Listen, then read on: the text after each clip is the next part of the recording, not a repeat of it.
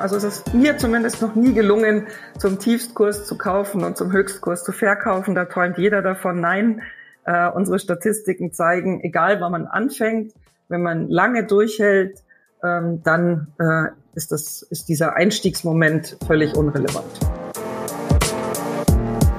Hallo und herzlich willkommen zum Scalable Capital Podcast. Die Deutschen und die Börse, das ist ja eine etwas unterkühlte Beziehung, denn nur 15 Prozent der Bundesbürger halten Aktien direkt oder über Fonds. Im internationalen Vergleich ist das ziemlich wenig. Wir wollen heute wissen, warum das eigentlich so ist und wie Sparer letztlich zu Investoren werden. Und dazu haben wir einen Gast eingeladen, der mehr Menschen in Deutschland für die Börse begeistern will. Dr. Christine Bortenlänger, die Chefin des Deutschen Aktieninstituts. Guten Morgen, Frau Dr. Bortenlänger. Hallo, guten Morgen, Herr Eigner. Frau Dr. Bordenlinger, trotz rekordtiefer Zinsen und drohender Einschnitte bei der gesetzlichen Rente bleibt die große Mehrheit der Bundesbürger ähm, der Börse fern. Im Jahr 2019, also noch vor den Corona-Turbulenzen, ist die Zahl der Aktionäre hierzulande weiter gesunken, um rund 660.000 auf nicht mal 10 Millionen. Woran liegt es denn, dass die Deutschen sich nicht stärker an den Kapitalmärkten engagieren? Ja, in der Tat, 2019 war nur jeder siebte Deutsche, ich finde, das macht es nochmal bildlicher als die Prozentzahlen, äh, in Aktien oder an der Börse investiert. Unsere Einschätzung ist, dass es den Deutschen einfach an Erfahrung fehlt. Ja. Ähm, in anderen Ländern ist zum Beispiel die Altersvorsorge sehr stark äh, auf Aktien mit aufgebaut. Und da bekommt jeder Arbeitnehmer automatisch im Laufe seines Lebens immer wieder Aktien in ein Depot gebucht. Und damit erleben diese Menschen, Entschuldigung, dass ähm, Aktien steigen und fallen, aber auch wieder steigen. Und dieses Erfahrungswissen fehlt den Deutschen, weil sich die Bundesregierung leider immer noch nicht durchgerungen hat, auch in Deutschland die Rente mehr auf Aktien aufzubauen. Mhm. Es heißt ja oft, und ein bisschen klingt es durch bei Ihnen, den Deutschen sei die Aktienanlage zu riskant. Ist das auch eine Mentalitätsfrage und stimmt das? Also ich glaube, dass die Deutschen nicht per se risikoscheuer sind als andere Menschen, wenn man allein hinschaut, wie viele Erfindungen in Deutschland gemacht wurden. Da gehört ja auch ein gewisses, äh, gewisse Risikofreude dazu. Ähm, aber trotzdem sagen viele Deutsche, wenn man sie fragt, ja, Aktien sind mir zu riskant oder ich weiß zu wenig über Aktien. Und ich glaube, die beiden Gründe, die bedingen sich ja quasi wechselseitig. Äh, und waren auch in einer Umfrage, die wir gemacht haben unter Privatanlegern, die meistgenannten Gründe, warum die Menschen nicht in Aktien investieren. Das ist äh, in der Tat sehr, sehr schade, weil Aktien, wenn man langfristig anlegt und breit streut, sechs bis neun Prozent Rendite im Schnitt abwerfen. Und das ist momentan mit keinem anderen Produkt zu erreichen. Hm. Also kann man unterm Strich sagen, die Deutschen haben zu wenig Ahnung von der Börse. Sie haben es gerade angesprochen. Ist das äh, eine Aussage, die man so treffen kann? Ja, ich glaube, ich, ich würde da immer gerne unterscheiden. Dass, man sagt so flapsig, die Deutschen haben zu wenig Ahnung von der Börse. Ich sage immer, es ist gar nicht wichtig zu verstehen, wie die Börse selbst funktioniert. Die ist ja nur der Handelsplatz. Wichtig wäre es, dass man versteht, welche Produkte es gibt zur Geldanlage und da ist die Aktie eine Beteiligung an einem Unternehmen und man kann sich eben schon mit ganz geringen Geldbeträgen an Unternehmen beteiligen. Und damit, mit solchen Aussagen, gewinne ich eigentlich immer die jungen Menschen, weil ich sagen kann, ihr könnt im Grunde genommen auch für kleine Beträge Miteigentümer werden an Apple oder an Google oder an Microsoft oder auch an natürlich deutschen Unternehmen, die die Jugend immer noch spannend findet, wie BMW oder auch Pharmaunternehmen. Mhm. Wenn ich Ihnen drei Minuten gebe, was würden Sie den Zuhörern denn gerne erzählen über die Börse, was Sie vielleicht noch nicht wissen? Ich habe selbst neulich was gelernt. Am 10. September hat die Deutsche Börse in Frankfurt 200 Jahre Aktienhandel gefeiert. Und dort wurde berichtet, dass einer der ersten, der Aktien gekauft hat, äh, Ludwig van Beethoven war. Das würde man ja jetzt mal äh, nicht unbedingt vermuten. Und er war, und insofern ist er ein super Vorbild, er war kein Zocker, denn er hat Aktien gekauft und hat sie immer gehalten. Er hat sie sogar bis zu seinem Tod gehalten. Und wer sich richtig darüber freuen konnte, war sein Neffe, weil er hat ein, ein, ein großes Aktiendepot geerbt. Und hat davon dann stark profitiert sozusagen. Jetzt haben die Deutschen ja vor rund 20 Jahren wie wild am neuen Markt spekuliert. Wie passt denn das in dieses ganze Bild hinein? Ja, ich meine, die Deutschen gehen durchaus gerne neue Wege und ich glaube, dass sie durchaus auch immer mit einem Auge auf Aktien schauen. Und das war eine Zeit, in der es uns ja in Deutschland insgesamt sehr gut ging, sehr viel Aufbruchstimmung. Ähm, ich glaube, viele haben auch überlegt, Unternehmen zu gründen in der Zeit. Und es war sicher auch der Wunsch dabei, ein, ein bisschen mehr so zu sein, wie Amerika ist. Also mehr zu gründen, Unternehmen zu entwickeln, sich daran zu beteiligen. Und bedauerlicherweise ist diese eigentlich so positive Motivation äh, eben kollidiert mit der geringen Erfahrung, die die Deutschen mit Aktien haben. Und äh, insofern ähm, ist dann sehr stark auch gewettet worden, spekuliert worden. Also man hat viel Geld auf wenige äh, Werte gesetzt oder gar nur auf ein, eine Aktie äh, von einem Unternehmen oder viele Aktien von einem Unternehmen.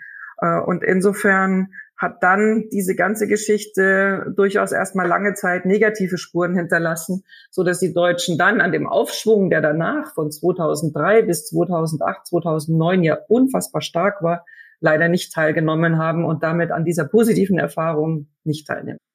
Hm. Dann werden wir mal konkret für jemand, der sich jetzt dafür interessiert, seinen Vermögensaufbau, seine Altersvorsorge an den Finanzmärkten selbst in die Hand zu nehmen. Was genau muss der denn tun, damit er vom Sparer zum Aktieninvestor wird? Also eigentlich ist das ein ganz einfacher Schritt. Unter einem Sparer verstehe ich ja jemand, der regelmäßig Geld zum Beispiel auf sein Sparbuch oder in sein Tagesgeldkonto legt. Ähm, man kann Aktieninvestor werden, indem man das Gleiche tut. Man kann einen Sparplan auf einen ETF abschließen. Ein ETF muss man sich so vorstellen, das ist wie ein Korb, in den viele verschiedene Aktienwerte hineingesammelt werden. Und da kann man sich zwischen verschiedenen Körben entscheiden, zwischen deutschen Aktien oder amerikanischen Aktien oder Technologieaktien oder auch Aktien, die in ökologische Themen, ähm, also mit ökologischen Themen verbunden werden. Und äh, diesen Sparplan in einem solchen ETF, den kann man auch schon mit äh, kleinen Beträgen machen. Manche Broker oder Banken bieten das schon ab 20 Euro an, andere ab 50 Euro. Und so kann man eigentlich schon als Berufsanfänger regelmäßig in Aktien sparen. Solche ETFs gibt's aber auch gemischt. Da sind dann Aktien und festverzinsliche Wertpapiere oder auch äh, Immobilienanteile mit drinnen. Das heißt also, es gibt Produkte, die machen es einem leicht, weil man eben nicht selbst einzelne Aktien auswählen muss, sondern Körbe auswählen kann. Diese Körbe sind dann auch deshalb besonders interessant, weil man an der Börse sagt, man soll nicht alle Eier in einen Korb legen. Das passt jetzt mit dem Korbbild nicht ganz, aber man soll also nicht wetten, nicht alles auf einen Wert setzen. Das macht man damit. Und mit einem Sparplan legt man in der Regel langfristig an.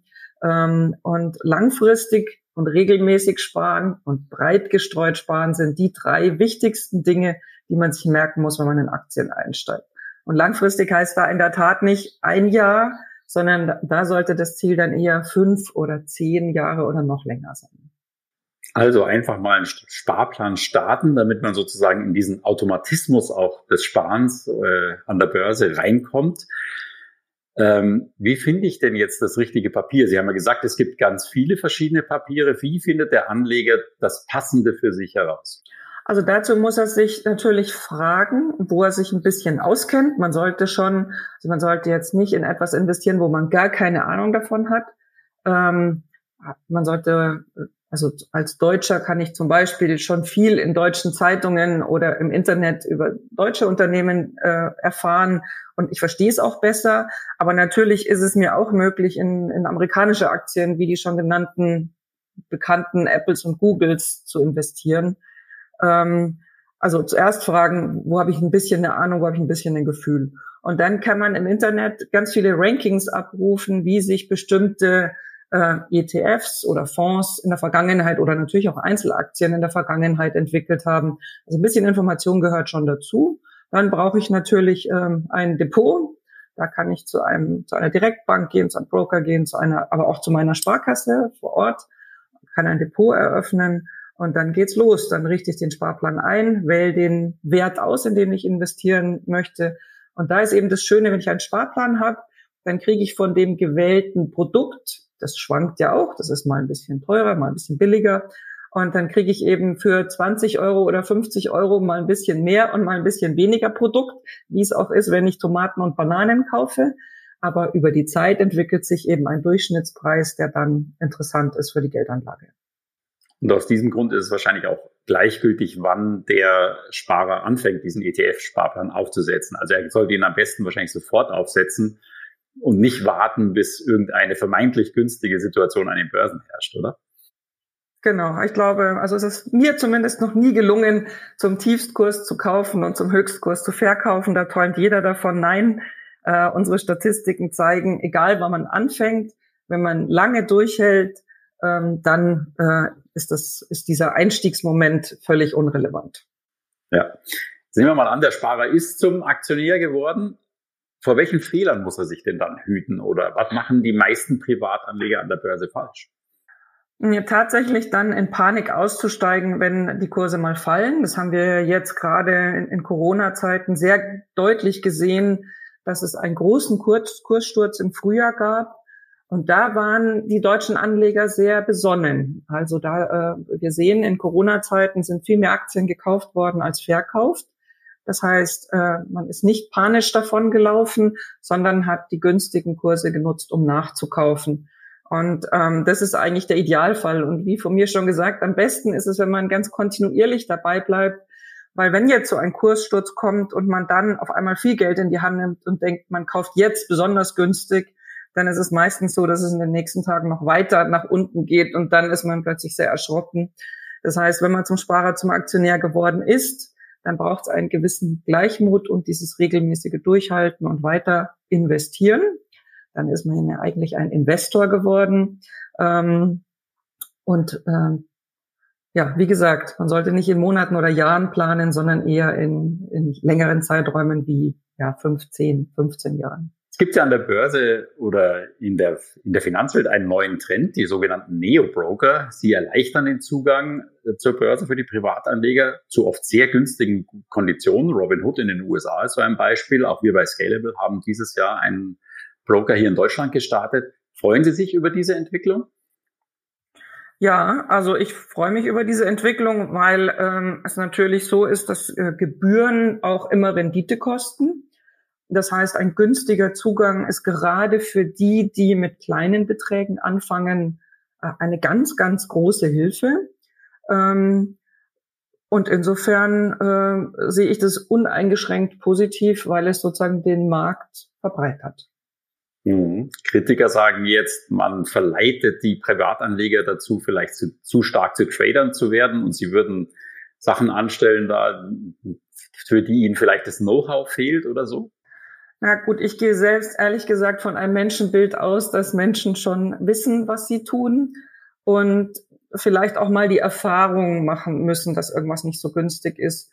Und ähm, ich glaube, jeder, der Geld anlegt, egal ob es an der Börse ist oder auch in anderen Dingen, ist mal der Versuchung erlegen, irgendwas zu kaufen, was vermeintlich ein Schnäppchen war oder glaubt man schnell sein Glück machen zu können. Und ähm, diese Erfahrung hilft sicherlich. Und auf der anderen Seite gehe ich davon aus, dass, dass Menschen nicht allein wegen diesen Gebühren zu Tradern werden oder eben, wenn es teuer ist, Langfristanleger sind. Ich denke, da entscheiden ganz andere Kriterien. Ganz im Gegenteil, ich finde es gut, wenn es für die jungen Menschen günstiger wird, an der Börse Geld anzulegen. Denken Sie denn, es gibt einen Unterschied zwischen Männern und Frauen bei der Geldanlage? Ja, da gibt es eine ganze Menge Studien. Die einen sagen so, die anderen sagen so. Also ich persönlich glaube, dass ähm, es oder glaube denjenigen am meisten, die sagen, Frauen haben in der Regel weniger Vermögen, über das sie verfügen können. Und insofern legen sie vorsichtiger an. Ähm, wenn Frauen plötzlich über viel Vermögen ähm, äh, entscheiden können, dann legen sie auch risikobereiter an. Ähm, generell ist diese Vorsicht aber gar nicht negativ, weil es gibt einen anderen Spruch an der Börse, der heißt hin und her, macht Taschen leer. Das heißt, wenn jemand ständig versucht, auf etwas aufzuspringen und dafür wieder was anderes verkauft, dann fallen ja regelmäßig äh, Gebühren an und oftmals neigen solche Leute dann auch dazu, schnell zu verkaufen, wenn es ein bisschen nach unten geht. Und auch da wieder Besonnenheit hilft und schön, wenn Frauen besonnener sind, freue ich mich selbst. Aber insgesamt glaube ich, äh, es gibt solche und solche bei Männern und Frauen. Hm. Fehlt Ihnen vielleicht generell ab und zu eher das Selbstvertrauen, so die Vermögens, den Vermögensaufbau auch selbst in die Hand zu nehmen? Also da gehört ja ein Schritt dazu, dass man sagt, ich mache das jetzt und ich traue mir das auch zu? Ähm, das könnte sein, aber ich glaube, das nimmt ab. Also zum einen gibt es ja durchaus die Frauen, die über das Geld zu Hause äh, entscheiden und äh, das Geld auch verwalten. Äh, und ich denke, äh, dadurch, dass auch mehr in den Medien gesprochen wird über die Rentenlücke und über äh, die Notwendigkeit, selbst auch fürs Alter vorzusorgen äh, oder auch Lebenspläne anders sind. Also zum Beispiel so Dinge wie also wenn ich ein Sabbatical machen will, dann muss ich ein bisschen Geld zurücklegen. Ich glaube, das sind alles Dinge, die helfen, dass Männer und Frauen sich hoffentlich etwas mehr um ihr eigenes Vermögen kümmern und damit auch ja, Vermögen ansammeln, sowohl im geldlichen Sinne wie auch im Sinne von Können, was Vermögen ja auch bedeutet. Mhm.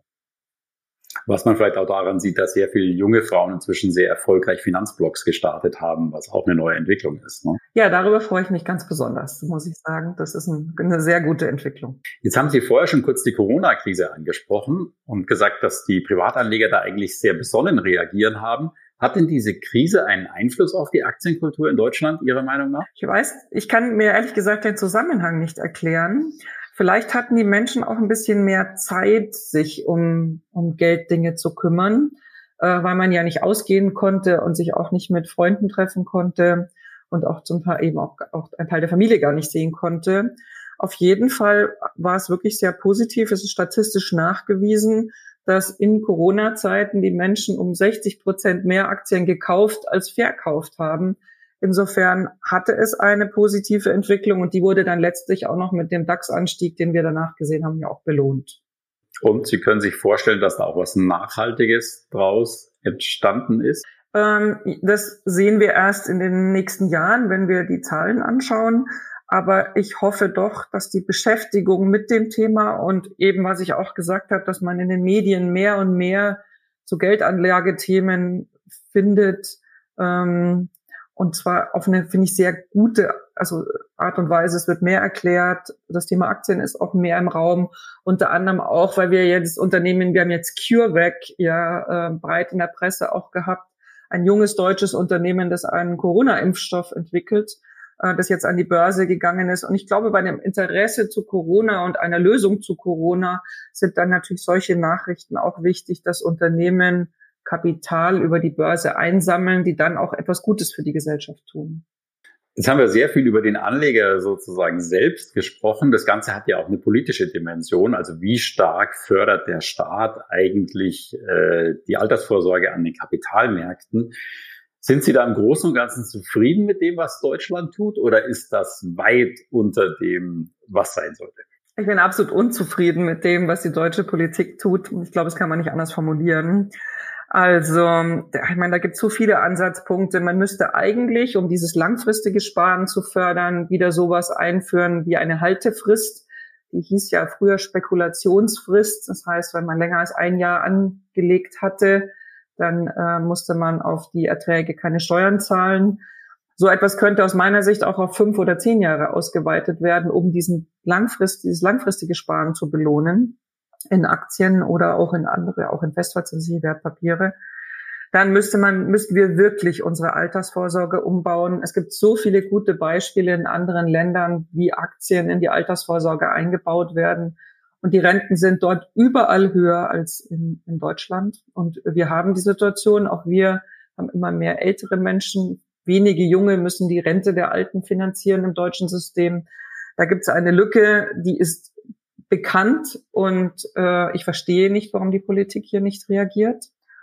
Und dann wird über sowas wie die Finanztransaktionssteuer diskutiert. Ähm, damit würde Sparen sozusagen auch noch verteuert. Ähm, das sind drei Punkte, die ich spontan nennen würde, aber man könnte auch in der Schule noch mehr tun. Also jeder hat ja im Leben mit Geld zu tun. Und ich verstehe nicht, warum diese Lebensbildung eigentlich nicht betrieben wird, weil da geht's ja gar nicht um Spekulieren oder ähm, was weiß ich, arm gegen reich oder irgend sowas. Es geht darum, dass jeder mal ein Konto braucht, dass jeder mal eine Versicherung abschließen muss, Geld zur Seite legen muss, um dann letztlich auch dem Staat nicht zur Last zu fallen. Das heißt, es gibt viele gute Gründe, auch mehr in der Schule zu tun für Geldbildung.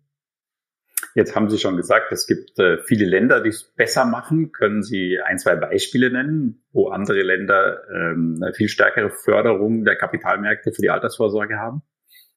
Ja, also ein gutes Beispiel ist zum Beispiel Schweden. In Schweden ist es so, dass ähm, jeder Arbeitnehmer im Rahmen der gesetzlichen Rente, also dem, was auch wir haben, ähm, das wird nicht alles quasi an den Staat gegeben und gleich wieder umverteilt, sondern in Schweden wird ein Anteil davon genommen und der ist eigentlich klein, hört sich wirklich klein an, 2,5 Prozent der Zahlung.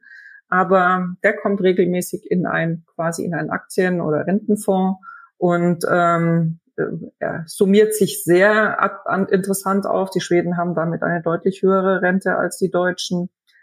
Ähm, dann gibt's auch ein anderes Modell, zum Beispiel in Australien. Da ist es so, dass die Betriebe ähm, für ihre Arbeitnehmer mit einen Rentenbaustein aufbauen äh, und hier automatisch jeder quasi vom, vom Arbeitgeber ähm, ein, einen, ein Depot bekommt, wo regelmäßig einbezahlt wird.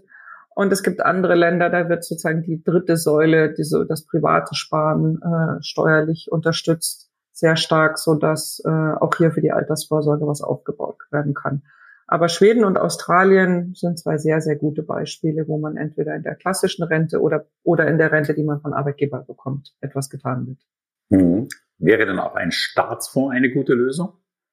Äh, es gibt äh, in aller Regel in diesen Ländern, die das haben, auch einen Staatsfonds, aber es gibt eben nicht nur den Staatsfonds, sondern es gibt Wettbewerb. Also es gibt die Banken, die sowas anbieten können, die Versicherungen. Und wenn sich äh, ein Bürger selbst unsicher fühlt und nicht entscheiden möchte, wo das Geld hinfließen soll, in welchen Fonds, dann ist sozusagen die Fallback-Lösung der Staatsfonds. Und so eine Variante könnte ich mir auch sehr gut für Deutschland vorstellen. Aber mir ist immer wichtig, dass da Wettbewerb bestehen bleibt, weil gute Ideen sollten sich durchaus durchsetzen können. Und der Staat sollte hier kein Monopol anbieten. Gut, Frau Dr. Bortninger, vielleicht verraten Sie uns am Schluss noch, wie Ihr privates Portfolio aussieht, so damit der Anleger einen Eindruck kriegt, was ein Profi macht. Ja, ein, ein Profi, der wie ich ähm, so lange mit Aktien zu tun hat und auch schon eine Börse geleitet hat, in dessen Portfolio finden sich natürlich eine ganze Menge Aktien. Aber ich habe auch Sparverträge auf, auf ETFs, auf Fonds. Ich würde sagen, das ist so halbe halbe. Und ähm, ja, mein Geld ist sehr langfristig angelegt. Ich habe für so Dinge, die jedem mal passieren, dass die Waschmaschine kaputt geht oder dass man auch mal spontan in Urlaub machen möchte, äh, auf einem Tagesgeldkonto etwas Geld liegen. Aber ansonsten habe ich schon relativ viel Kapitalmarkt in meinem Depot. Und Sie setzen auch auf Einzelwerte oder nur auf Fonds und ETFs? Nein, ich setze auch auf Einzelwerte. Ich finde es durchaus spannend. Also ich glaube, die Basis müssen immer Fonds und ETFs sein.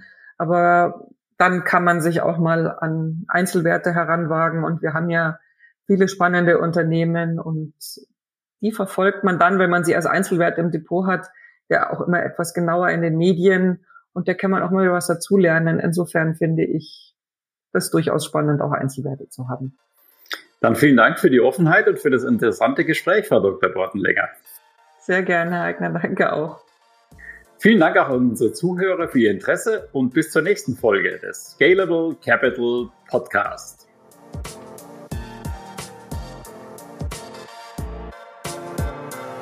Scalable Capital Vermögensverwaltung GmbH erbringt keine Anlage-, Rechts- und oder Steuerberatung. Sollte dieser Podcast Informationen über den Kapitalmarkt, Finanzinstrumente und oder sonstige für die Vermögensanlage relevante Themen enthalten, so dienen diese Informationen ausschließlich der Erläuterung der erbrachten Dienstleistungen. Die Kapitalanlage ist mit Risiken verbunden. Bitte beachten Sie hierzu die Hinweise auf unserer Internetseite.